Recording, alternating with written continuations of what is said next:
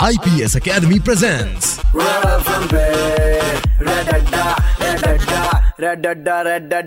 एक बार फिर बजाओ। हाथों की लकीरें किस्मत बनाती है और कोई है जो सेलेब्स के हाथों की लकीरों पर डिज़ाइन डालती है।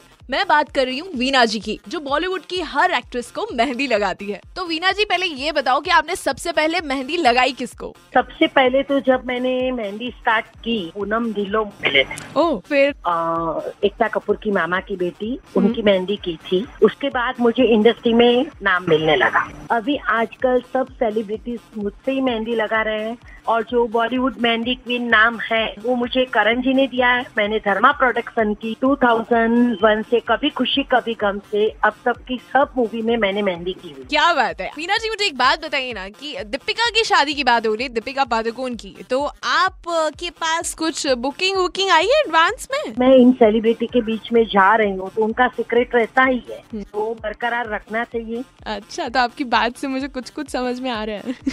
मैं और कुछ भी बोलना नहीं चाहूँगी। आपको भी पता है हमें भी पता है। बिल्कुल हमें तो बहुत कुछ अब पता लग गया है। वैसे कभी मेरा मेहंदी लगाने का मूड हो तो आप लगाएँगी मुझे मेहंदी? क्यों नहीं लगाएँगे? आप बोलो। सुनते रहो दो से पाँच red adda with RJ Karishma. Monday to Saturday only on 93.5 red FM बजाते रहो। Brought you by IPS Academy 16 colleges and 70 courses imparting knowledge skills and values